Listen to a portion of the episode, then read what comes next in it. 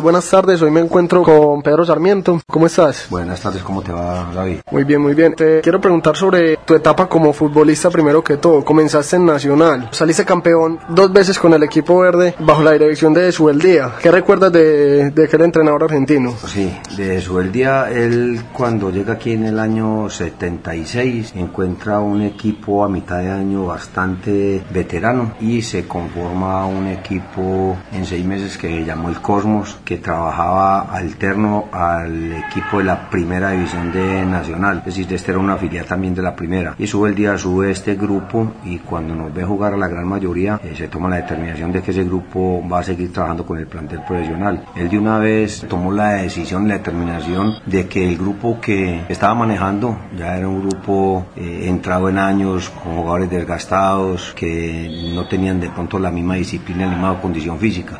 Él inmediatamente observó, detalló y, miró las condiciones de, ese grupo de jugadores jóvenes y explotó lo que, lo que él consideró en ese momento, la juventud, eh, bien preparado físicamente, obedientes tácticamente. Nada, que la gran visión que él tuvo en ese momento fue la posibilidad que nos dio a nosotros de que se conformara un buen Atlético Nacional durante varios años hasta que él murió en el 80, 17 de enero del 82. Tuvimos la fortuna de tenerlo a él, un hombre visionario, disciplinado, táctico, con mucha, mucha disciplina en todos los aspectos de la vida, fuera y dentro de la cancha. un hombre que a través de su visión le dio un desarrollo al fútbol colombiano grandísimo. El fútbol colombiano creció mucho al lado de él porque le incrementó el trabajo día a día, doble jornada, se aumentó la condición física y a partir de allí el fútbol colombiano agarró una disciplina que, que le sirvió para más adelante después cuando llegó Luis Cubilla. Profesor, ¿qué, qué características eran las principales para su el día en cuanto a los diferentes entrenadores que había de la época, que lo hizo exitoso en Nacional consiguiendo dos títulos del campeonato colombiano? Su el día fue un técnico muy disciplinado, una persona que sabía exactamente qué era lo que quería de cada uno en el terreno de juego y obviamente conocía muy bien al jugador, al, al, al, jugador de su equipo, es decir, eh, sabía cuáles eran las condiciones de Herrera, de Pelufo, individualmente sabía qué podía desarrollar cada uno de ellos y conformaba con muchísima facilidad al equipo. Le dio muchísimo orden, técnico supremamente trabajador con una visión importantísima para lo que era el rendimiento en el terreno de juego, tanto en la parte física como en la técnica, en la parte táctica sabiendo lo que fue su día, los títulos que cosechó, hoy en día tú como entrenador has tomado mucho de lo que él te enseñó cuando tú eras jugador. Sí, él la vida privada, la vida fuera del terreno de juego, permanentemente era un ejemplo. Era una persona a la cual permanentemente daba consejos y ayudaba mucho al jugador de fútbol en muchos aspectos. Y en el terreno de juego tenía una visión grandísima. Era un hombre supremamente claro en, lo, en las exigencias porque era permanentemente exigente, su disciplina, el cumplimiento de los entrenamientos, la intensidad de los mismos, la utilidad del tiempo eh, durante el entrenamiento era aprovechado al máximo, de manera que exprimía y sabía hasta dónde llegaban los jugadores. Tiene una gran visión sobre el día sobre lo que era el rendimiento del fútbol. ¿Cuál de los dos títulos se disfrutó más? No cae la menor que en el 81, 81, en el 76 estamos empezando y nos dio muchísima alegría, pero realmente no se participó mucho, éramos suplentes. Pero ya en el 81 sí se conformó un, un equipo muy grande, muy fuerte, de jugadores que estábamos con cierta madurez, nos encontramos muy bien físicamente supremamente obedientes para cumplir, jugábamos de local y de visita casi que de la misma manera por la disciplina y el temperamento y la personalidad que le inculcaba al jugador. Yo no tuve la posibilidad de ver jugar a este jugador que ya te va a nombrar, pero dicen que fue uno de los mejores extranjeros y goleadores que ha pasado por el fútbol colombiano, el peruano Cueto. ¿Qué características resaltas del juego de él, de él como persona, cómo eran los entrenamientos? César, un jugador que vino a la Nacional acá a Colombia después del Mundial del 78 en Francia nosotros habíamos enfrentado cuando él jugaba en Alianza Lima. Realmente le había gustado mucho a su día, su forma de jugar, su estilo de jugar. Era un jugador que era un 8, un jugador mixto, pero con mucha capacidad para llegar y pisar el área, muchísima técnica, manejo de pierna izquierda, pelotazo largo, ubicado para los punteros en esa época de derecho e izquierdo, inclusive para el número 9, jugador de, de muy buen manejo de pierna izquierda, hábil, inteligente, con mucha técnica para utilizar los borde interno, borde externo, para pegarle a la media distancia, para cobrar tiros libres, jugador supremamente completo, muy muy inteligente. Él intuía y jugaba con, con mucha velocidad, de pronto por ahí corporalmente no era el de mayor eh, despliegue físico y de y de valentía, por decirlo así, pero era supremamente astuto, un jugador que llegaba antes que el rival a cortar el balón, era muy difícil quitar el balón porque era muy rápido mentalmente y con la técnica pues se dificultaba más, de manera que eso fue de las cosas que lo caracterizó y que le fue supremamente útil a Nacional. Comparando el Nacional de Subeldía con el Nacional de Rueda, ¿qué similitudes y diferencias le encuentras? No, todo ha cambiado, todo ha evolucionado en esa época, solamente en la parte táctica, antes de pronto se marcaba hombre a hombre, ahora no se marca hombre a hombre, se hace hombre a hombre en la zona. La parte táctica hacíamos hombre a hombre en toda la cancha, cada uno agarrado a su hombre y lo de Reinaldo ahora es más zonal que todo ha cambiado, todo ha evolucionado, sin dejar pues de desconocer lo que fue el nacional de esa época y lo que es en este momento nacional, donde la tecnología, la preparación física, todas esas situaciones han evolucionado y han, entre comillas, cambiado de nombre, pero en el fondo sigue siendo lo mismo. Bueno, volviendo a tu etapa de jugador, no solo pasaste por Nacional, también por el América de Cali y allá también tuviste un gran entrenador colombiano. ¿Qué recuerdas del profesor Gabriel Ochoa? El doctor Ochoa fue otro gran técnico,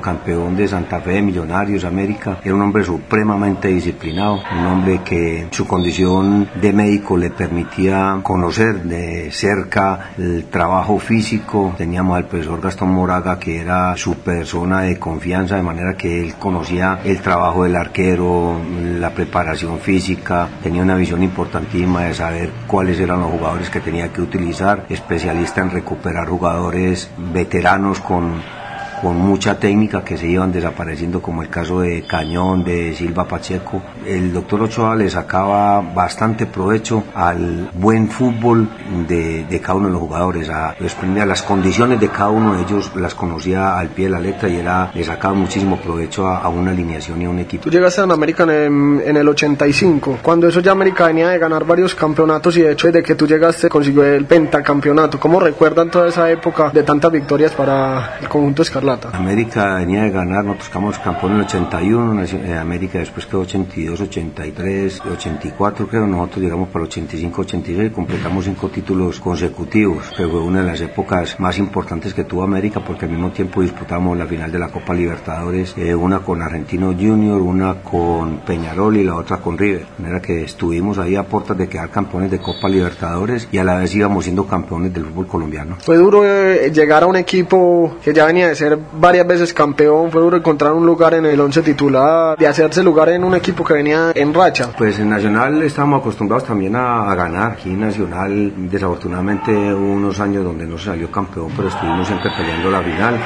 y uno más o menos estaba acostumbrado porque la exigencia aquí, el estadio lleno, muy buenos compañeros, uno no extrañaba eso. Simplemente que se llegó a una América donde habían 25 pues, jugadores de primera línea, pero nosotros también éramos titulares acá en Nacional, de manera que se disputó muy cuerpo a cuerpo, con mucho respeto, con mucha hombría. Logramos encontrar un espacio, algunos partidos jugamos, yo creo que en el caso mío pude haber jugado, no sé, tal vez 100 partidos con América en 3 o 4 años porque después tuve una lesión y me tuve que retirar, pero le dimos bastante competencia a un equipo a nivel internacional. ¿Qué consideras que faltó para conseguir ese título internacional en cualquiera de las tres ediciones? No, yo no he creído nunca en la suerte, pero siempre queda faltando algo. En el primero, Anthony le atajaron un penalti y después en el segundo nos ganó River muy bien, nos ganó 1-0 acá y 1-0 allá, nos ganó bien ganado, eran superiores. Y después con Peñarol, pues jugamos 106 minutos en el tiempo este en el último segundo. Ahí de pronto nos faltó viveza para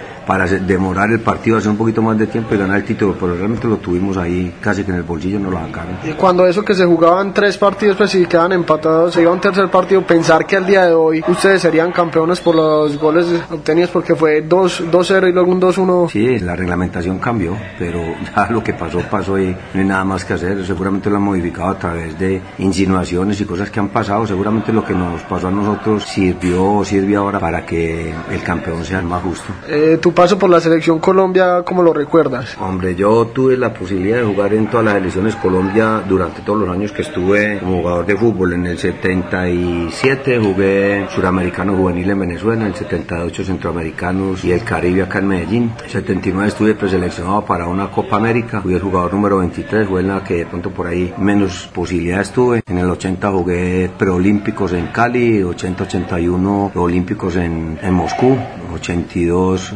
eliminatoria para España, 83-84 eliminatoria para México 86 y ya en el 87 ya llega Maturana, ya, ya tenía 30 años, está cumpliendo 29, 30 años, sufrí una lesión y realmente no pude pues pertenecer a esa selección que Después hizo una Copa América importantísima en, en, Argentina. El preolímpico que jugaste, yo quería preguntarte sobre ese partido contra Brasil, que ganó Colombia 5 a 1. Eh, sí, yo era volante de marca, fui volante de marca y en el preolímpico íbamos perdiendo 1 a 0 con Brasil. Yo hice dos goles de cabeza y uno de pierna izquierda. Después Mincho y Agudelo hicieron el 4 y el quinto y ahí logramos la clasificación a, los Olímpicos a, a Rusia, a Moscú. Fueron épocas realmente pues muy importante de pronto los mejores momentos como, como jugador de fútbol. Pocos jugadores podrán decir que le marcaron tres goles a Brasil en un solo partido. En los Guinness Records me parece que aparece en algún libro por ahí. No ha habido ningún jugador en el mundo que le haya hecho tres goles a Brasil. Bueno, y como jugador, ¿con qué jugador te identificas el día de hoy? ¿Qué jugador se parece o se asemeja a tu época como jugador? Es que en la época mía jugábamos mucho, marcamos mucho hombre a hombre, ahora ya no se marca hombre a hombre. Y los volantes de marca ahora tienen mucha técnica tienen la tarea y la función de salir jugando desde atrás.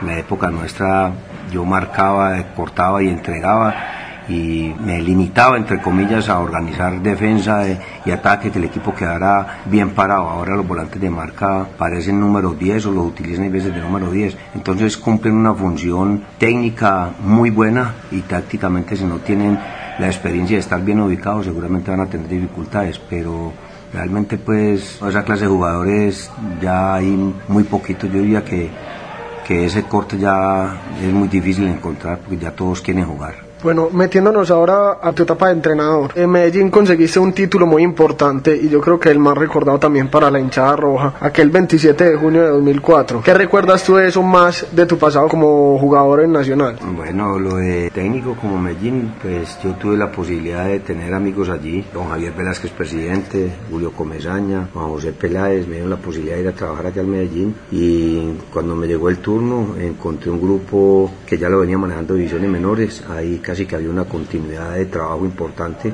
nos dio la posibilidad de enfrentar bien a Nacional, bien armados, con jugadores de alguna experiencia y jugadores jóvenes que nos dieron la mano en su momento, de manera que yo creo que fue con la ayuda de los jugadores la posibilidad de, pelear el título frente a Nacional, que es un clásico, creo que ha sido hasta el momento el único equipo que, ha quedado campeón frente a otro del mismo patio, como en el caso de, Medellín que lo dirigía yo y a Nacional que lo diría Juan José Peláez. ¿Qué pensabas antes de esas dos finales? O sea, antes del juego de ida el 24 de junio y el juego de vuelta el 27. No, la verdad trabajábamos en, en el día a día y uno veía que el grupo estaba en muy buenas condiciones, de pronto por ahí no era el más lleno de virtudes en, en los centrales que eran Belandia y, y Giancarlo López, jugadores bastante jóvenes con algunas limitaciones, pero era un grupo de amigos, un grupo de, muchísima amistad, seguridad para muchas cosas, entonces de pronto se vislumbraba la posibilidad de que el equipo saliera campeón y pensábamos solamente en trabajar. Cuando ya entramos al terreno de juego, eh, el grupo se dio cuenta que tenía muy buen control del juego y que lo que se había trabajado se estaba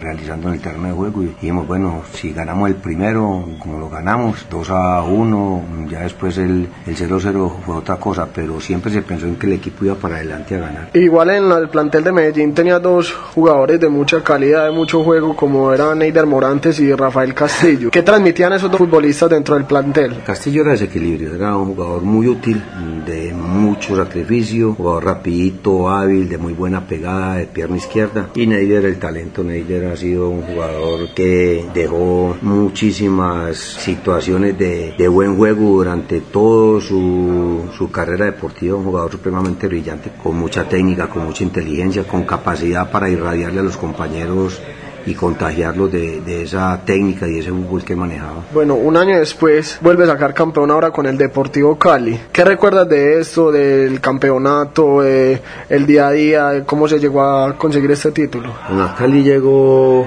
y el equipo estaba de 13. Mm, Cali tiene y tenía en ese momento muchísimas facilidades que muchos clubes en el fútbol colombiano tenían y se conformó un grupo también de muy nivel técnico. Había muchos jugadores, pero habían algunos que tenían dificultades porque no estaban dentro de la disciplina. Se hizo, entre comillas, una limpieza mental, inclusive física, y todos se tuvieron que poner al, al orden del día para poder realmente cumplir con las exigencias que en ese momento se requerían para que el equipo saliera campeón. Dirigiste a un jugador en ese momento joven y talentoso como Hugo Rodallega. Sí, Hugo, Hugo fue un jugador brillante. Hoy por hoy todavía está activo, es un jugador muy disciplinado, de muy buena condición física, de muy buen biotipo, que le ha permitido hasta el momento estar jugando y en ese momento era un jugador muy hábil, de muchísima utilidad, de mucha movilidad en la parte de arriba, de muy buena pegada, de tiro libre, goleador, socio de todos, una excelente persona, además que ese fue un pilar importante en el rendimiento del equipo. Luego de salir del Deportivo Cali, pasaste por el Cúcuta, el Pereira. ¿Qué recuerdas de esos equipos como director técnico? La experiencia de saber cuál es un equipo grande cuáles son los equipos chicos y a dónde tendría que ir uno, pero ya lo que pasó, pasó. Hubo equipos grandes como Medellín y Cali, pero hubo equipos que realmente pues tenían muy pocos jugadores y muchísimas dificultades de mucho orden en la disciplina de los jugadores, en la cantidad y calidad de los mismos. Fui a Copa Libertadores con el Cúcuta, algunas cosas importantes se hicieron. primer equipo colombiano que gana en México fue Cúcuta, le ganamos 1-0 a Chivas de Guadalajara, después ganamos en Bolivia, a San José de Oro le ganamos 4-2 allá. La que hicieron cosas muy importantes en algunos de esos equipos. Todo han sido experiencias y en este momento más positivas que cualquier otra negativa. Yo creo que a todas, inclusive perdiendo, se le han sacado mucho provecho. Tu paso por Santa Fe, que no fue uno de los mejores rendimientos, pero que te deja haber pasado por otra institución grande de Colombia. Se volvió grande ahora. A nosotros tocó una época muy difícil porque cuando llegamos había ya un grupo de jugadores escogido, con muchos caprichos, con una cantidad de situaciones que realmente no permitían que el equipo jugara bien. Había que trabajar mucho en la parte de disciplina, eh, después en la parte física técnica y táctica. Fue una experiencia que, como decía anteriormente, quedan atrás, en el olvido, por decirlo así, donde uno realmente la experiencia es para no volver a cometer esa clase de error, aunque esto llama mucho la atención. Pero hay clubes realmente muy, supremamente difíciles que, que son muy complicados realmente por no agarrar a esta altura de la vida. Eh, luego el caso de Envigado, tuviste tres años en Envigado. Envigado estuve tres años y medio, porque fue eh, una campaña muy buena. Envigado llegó a tener 29 fechas invictas en condición de local. Lo llevé por primera vez, lo llevamos por el cuerpo técnico, con los jugadores fuimos por primera vez a competencia a nivel internacional, nunca la habían obtenido. Y se jugó muy bien, salieron muchísimos jugadores, un equipo donde en un principio costó porque los 14 o 15 que habían eran jugadores prestados, no eran propios de la institución, hasta que poco a poco se fue haciendo un colado, por decirlo así, y se fue saliendo esa cantidad de jugadores que estaban allí, que estaban peleando el descenso, nosotros llegamos para salvar a Envigado el descenso hasta que lo llevamos a nivel internacional. Ya después sucede lo que siempre sucede, que se aburren con el técnico y, y se cansan de, de, ganar. Afortunadamente hoy por hoy toda esa cantidad de jugadores, pues muchos de ellos salieron y otros están allí, pero están cumpliendo con una muy buena tarea. Envigado verdaderamente es una cuna de talentos, como también ellos se hacen llamar allá por todos los jugadores jóvenes que sacan. Sí, no, allá hay muy buen material humano, hay muy buenos profesores, hay canchas para trabajar, hay muchas sociedades allá con algunos clubes que le favorecen, tienen 2.500 niños, de manera que eso es una fábrica constante de jugadores. ¿Por qué saliste al final del Envigado? Envigado, no, el presidente en su momento se aburrió, no, inclusive habían buenos resultados y como que querían que la chunga fuera el técnico y tomaron la determinación y me sacaron. Bueno, paso que tuviste de técnico por Águilas Doradas, ¿cómo fue la relación con el presidente en su momento? Con él realmente fue buena. Lo que pasa es que de pronto por ahí no le gustó algún manejo, pero yo creo que eso ya queda en, muy a nivel personal porque es una persona dueña de su institución, pero, pero realmente pudimos llevar a su parecer de manera que ya sí es mejor eh, en este momento no, no hacer mucha bulla al respecto. ¿Su corazón rojo o verde? De los dos. Me gusta que ganen los dos equipos de Antioquia. Cuando juega Medellín y hago a Medellín, quiero que gane y obviamente Nacional, pues con todo esto de Copa Libertadores ha sido supremamente bueno. Yo jugué en Nacional nueve años, jugué más de 450 partidos y en Medellín dirigí dos veces también, de manera que... Y en un clásico fuerza que... Que gane el mejor. bueno, última pregunta, ya para ir finalizando, una nueva etapa ahora como comentarista de... Sí, me llamó Javier Hernández Bonet, que es un amigo desde hace muchísimo tiempo, inclusive debutamos a nivel internacional en el suramericano juvenil de Media Venezuela, él como periodista y yo como jugador, y ha sido muy bueno, la verdad que ha sido para mí una experiencia bonita y y espero pues tratar de cumplirla de la mejor manera posible. Bueno, Pedro Sarmiento, te agradezco pues por ese tiempo que me diste, poder hablar, comentar tu paso como futbolista, entrenador y como comentarista. Muchas gracias por este espacio. Bueno, con muchísimo gusto y espero verlo pues triunfando. Esperemos que todo les salga de la mejor manera posible. Espero que sí. Gracias.